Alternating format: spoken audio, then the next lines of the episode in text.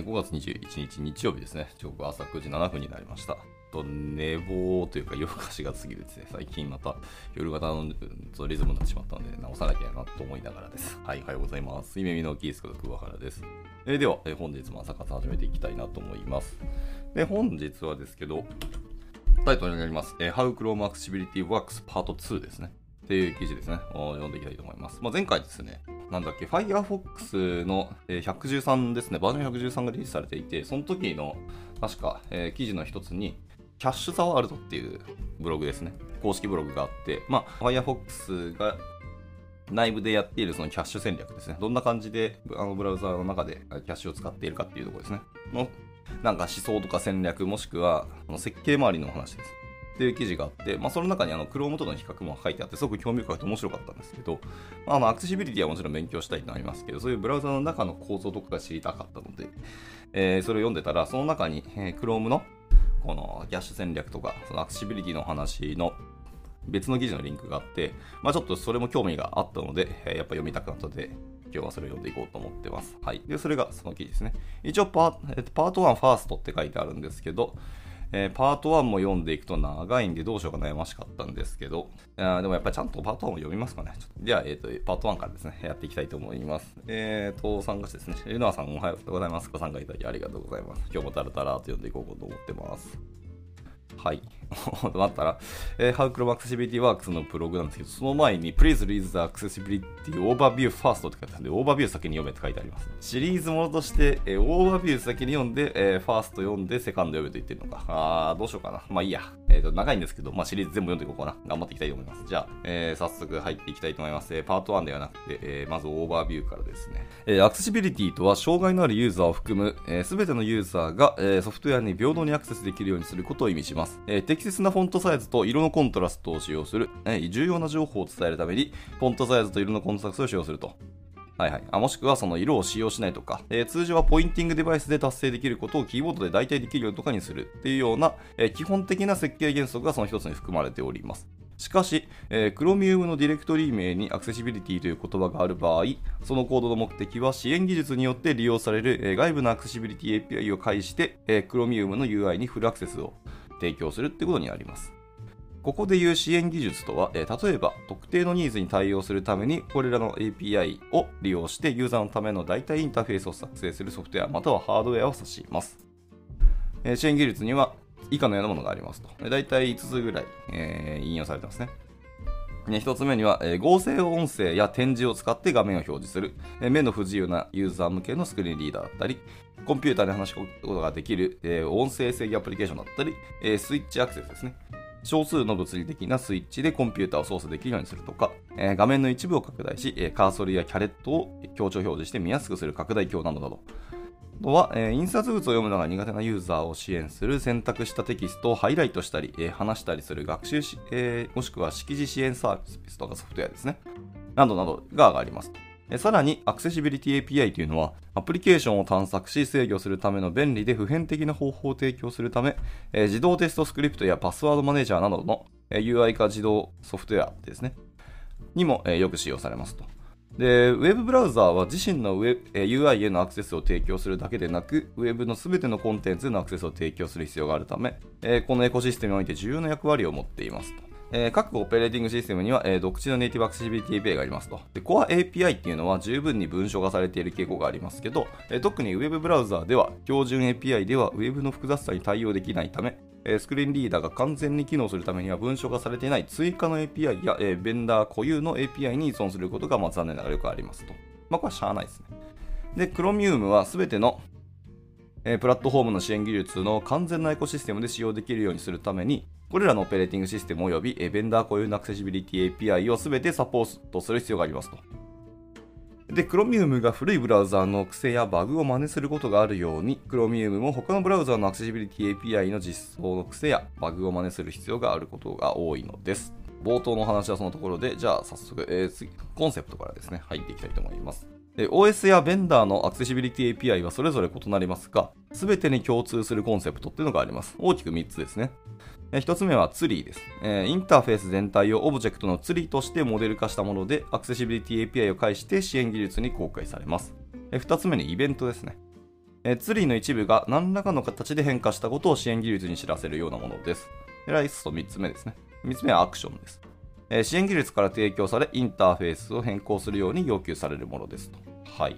ちょっと次のような エイチティーエムエル ファイルを考えてみましょうというので、えー、っと エイチティーエムエル のソースコードが貼られているんですけど、まあ、ざっくり音読しますと、まあ、単純に エイチティーエムエル タグがあって、ヘッドタグが次に置いてますと。で、メタとかもなしの、本当シンプルな エイチティーエムエル ですね。で、タイトルだけセットされたヘッドタグがあります。How old are you っていうタイトルですね。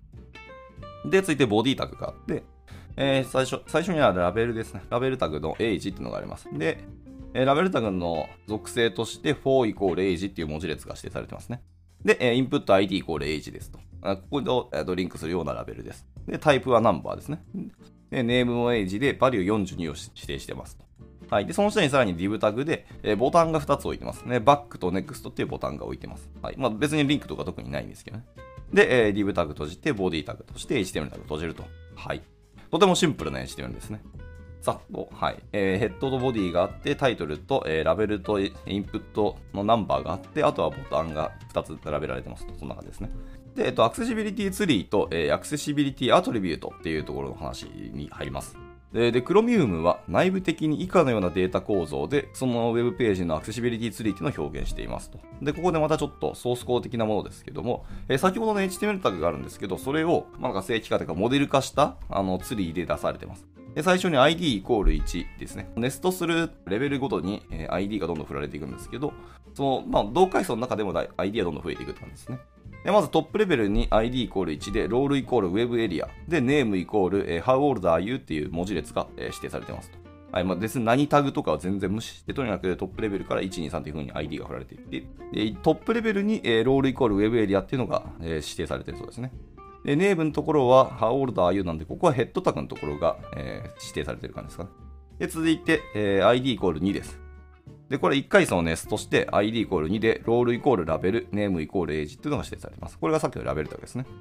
で、えー、同階層に アイディーイコールさん で、ロールイコールテキストフィールド。で、えー、ラベル、ラベルド by ids で、えー、にっていうのが文字列じゃなくて、仮括弧で指定されてます。はいはい。配列的な感じで指定されています。で、このには多分 アイディーイコールに のことですね。で、バリューイコールよんじゅうにと。はい。これがあの、さっき見たインプットタイプナンバーの、えー、で、続いて同階層に アイディーイコールよん。で、ロールイコールグループとなっています。これはあの、単純に div タグですね。単純な。で、それでまたさらにネストして、えー、アイディーイコールご。で、ロールイコールボタン。ネームイコールバックと アイディーイコールろくですね。同階層にロールイコールボタンで、ネームイコールネクストっていう風に指定されてます。はい。ちょっと音読で、あの、イメージしづらいですけど、まあ、あのー、この記事見てもらうと、あ、なるほどってわかると思うんで、まあ、後ほどツイートしますね。見てみてください。まあ、でもそんな感じで、ツリーっていうのをモデル化してるってことですね。わかりました。まあ、なんか、仮想ドームに本当なんかイメージ的には近い感触は僕の中でありますね。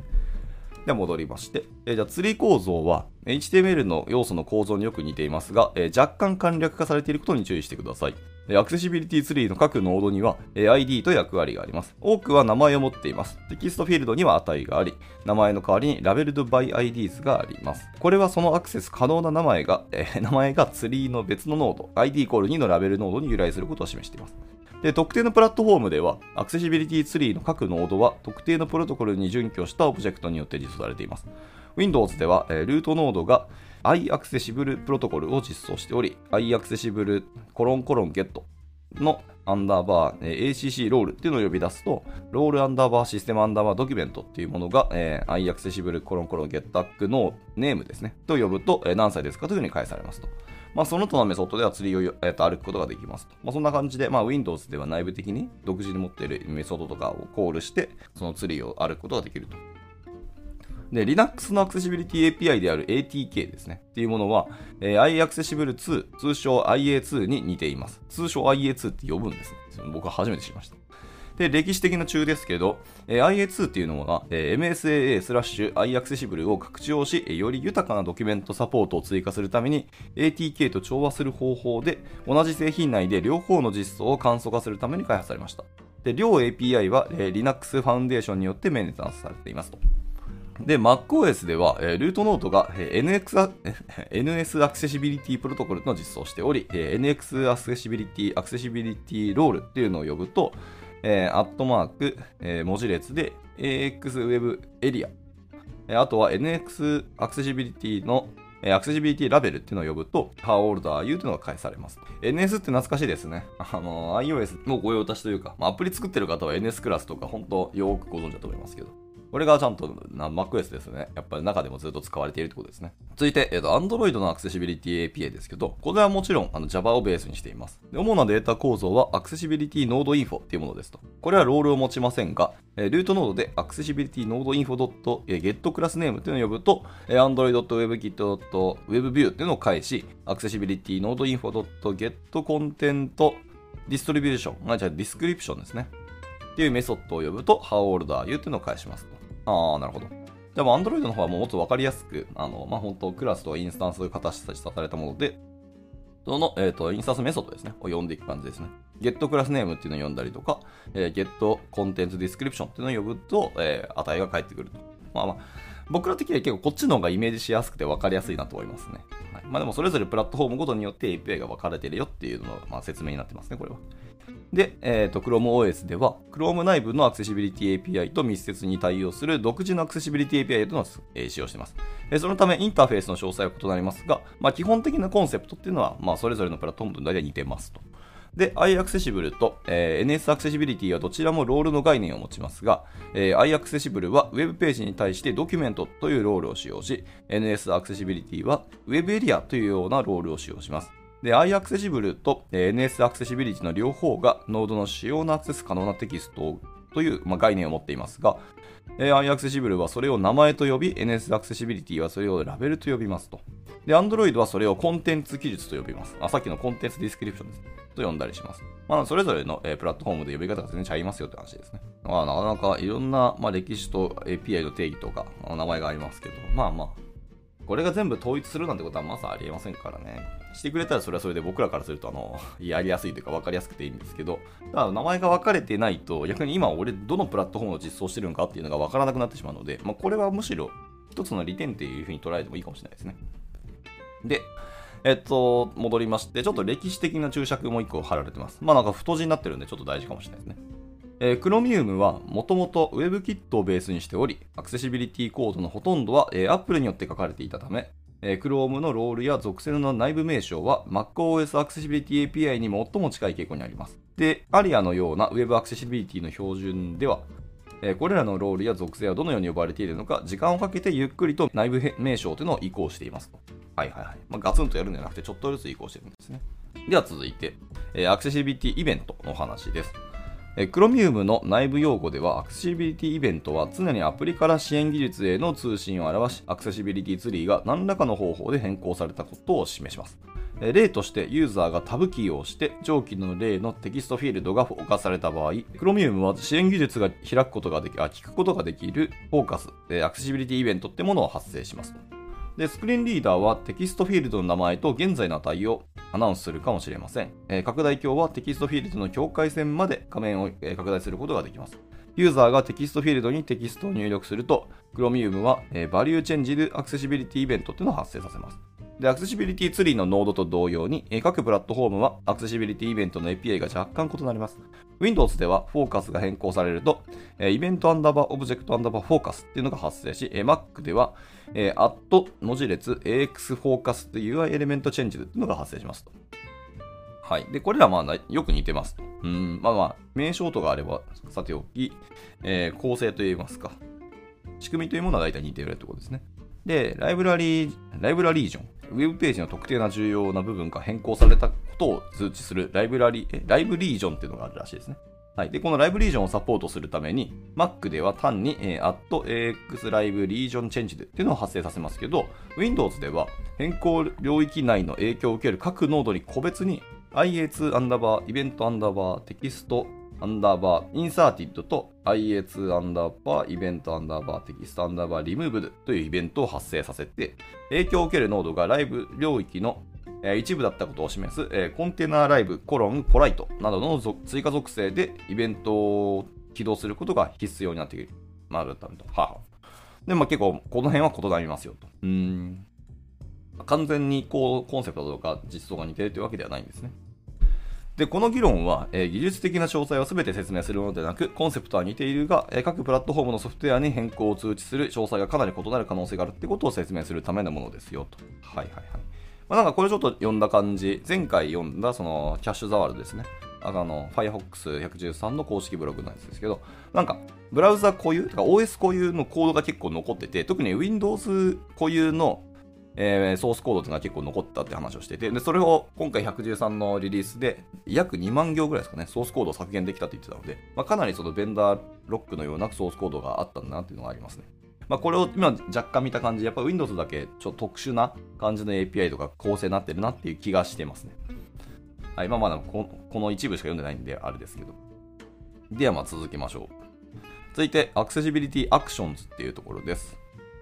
えプラットフォームのネイティブアクセシビリティ エーピーアイ を実装する各ネイティブオブジェクトっていうのは多数のアクションを、えー、サポートします。えアクションとは ユーアイ を制御または変更するための支援技術からの要求です。これは Chromium から支援技術へのメッセージであるイベントとは逆のものです。例えば、Android のボイスアクセスのような音声制御アプリケーションを実行している場合、ユーザーはページ上のボタンの名前を次へのように話す、えー、ことができます。このテキストを認識し、それがページ上の ユーアイ 要素の一つと一致する、えー、音声コントロールアプリっていうのは、Chrome のアクセシビリティツリーにあるボタン アイディーイコールろく っていうのをクリックするアクションを実行します。で、このアクションをあらゆるタイプのコントロールのデフォルトアクションを表すために、内部ではクリックでなくデフォルトを実行するというふうに呼んだりしています。で、他のアクションの例とは、フォーカスの設定とか、まあ、コントロールの値の変更とか、ページのスクロールなども一応他のアクションの例としてありますよと。デフォルトのアクションを実行するっていうふうに定義をしてるんですね、ボタンとかは。まあね、クリックじゃない。で、続いてパラメータ化された属性の話です。えー、パラメータライズドアトリビューツですね。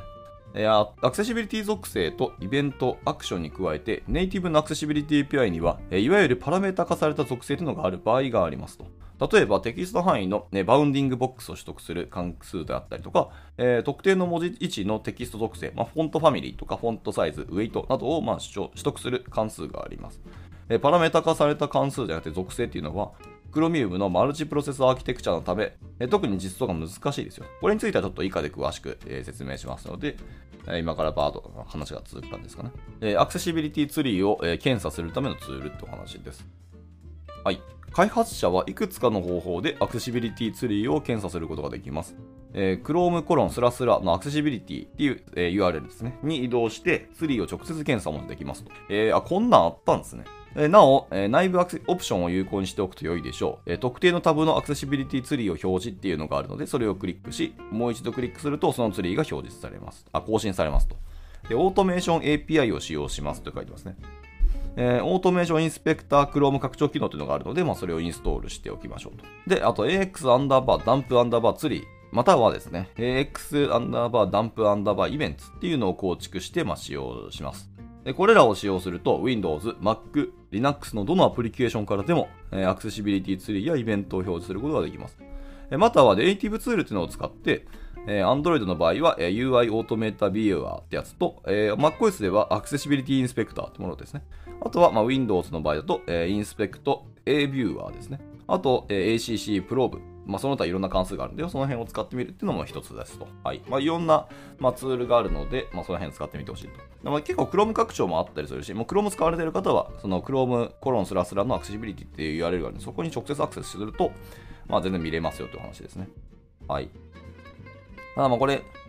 えー、Chrome のアカウントがない場合、えー、いきなり行くとですね、あのー、not found で返られる、返されるんで、まあ、これ、まあ、そもそもログインする必要がありませんね。っていうところでした。では続きまして、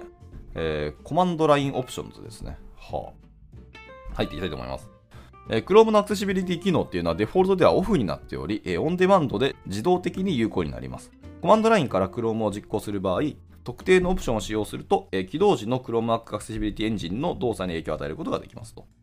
で、オプションふたつありますね。ひとつめは、えー、ハイフンハイフンフォースハイフンレンダーハイフンアクセシビリティイコール仮括弧ですね。これハイレス的なやつですけど、えー、ベーシックでパイプ、もしくはですね、フォームコントロール、パイプ、えー、コンプリートみたいなやつですね。を指定してあげる必要があります。で、アクセシビリティを強制的にこれで有効にできますと。オプションのパラメータで実行中ずっと エーエックス モードを定義済みバンドルのいずれかに強制的に変更します。はい。で、オプションのパラメータが無効な場合、デフォルトの エーエックス モードっていうのはコンプリートになります。で、オプションのパラメータがない場合、エーエックス モードのデフォルトはコンプリートになりますが、えー、実行中にモードを変更することがまあできますよ。はい。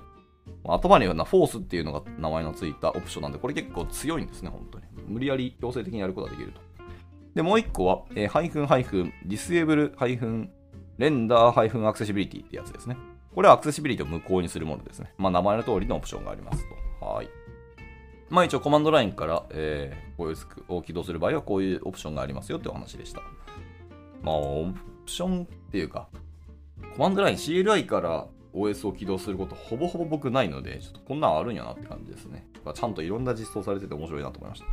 で、続いて、えー、サポーティッドプラットフォームズ &エーピーアイ ですね。対応プラットフォームと エーピーアイ という話です。えー、まず Windows からですけど、えー、iAccessible ですね、えー。Microsoft Active Accessibility または エムエスエーエー としても知られている、えー、iAccessible ってやつと、アイアクセシブルツー ってやつと、えー、ユーアイ Automation でもあると。で、まあ、Chromium は、えー、iAccessible2 と ユーアイ Automation のノード間のマッピングも一応サポートしてますよと。ははー。一応この辺の記事もなんか別のリンク貼られてるんで、まあ、見てみてください。これ公式ドキュメントですね。Chrome の方に。で、あとは、えー、Mac では、まあ、エヌエス アクセシビリティってやつですね。まあ、これを使ってますと。で、えー、Linux では エーティーケー ってやつですね。で、最後、Android では、えー、AccessibilityNodeInfo および AccessibilityNodeProvider っていうものがありますよと。はいはい。まあ、この辺が各、えー、プラットフォームの エーピーアイ ですね。まあ、この記事内の最初の方でいろいろもうすでに名前出てきてますけど、一応、改めてまとめたものって感じですね。えっと、中途半端だけど、ここで一旦区切ろうと思います。で、明日はですね、これの続き、えー、Chromium's マルチプロセスアーキテクチャというところからちょっと入っていこうと思いますので、えー、まあ、興味ある人は聞いてください。で、これが終わったら、えー、やっと本題の記事である、えー、How Chrome Accessibility Works の、えー、パートワン、そしてパートツーと続いていきたいと思いますので、これ多分むいかかんに多分渡る気がしますね。結構長いんですけど、まあちょっと、まあ、もう今僕興味あるんで、この辺頑張って読んでいきたいなと思いますので、まあ、あの興味あれば参加してみてください。では、えー、改めまして日曜日の朝からレノアさんですね。おはようございます。ご参加いただき大変ありがとうございました。はい。まあ、いつも通りこんな感じでゆるーくやっていきますので、えー、また、興味ある時に来てみてくれたら嬉しいです。じゃあ、日曜日ですね。はい。しっかり休んでいただいて、また明日月曜日からお仕事頑張れればと思いますので、はい。えー、ゆっくり日曜日休んでいただければと思います。それでは終了したいと思います。お疲れ様でした。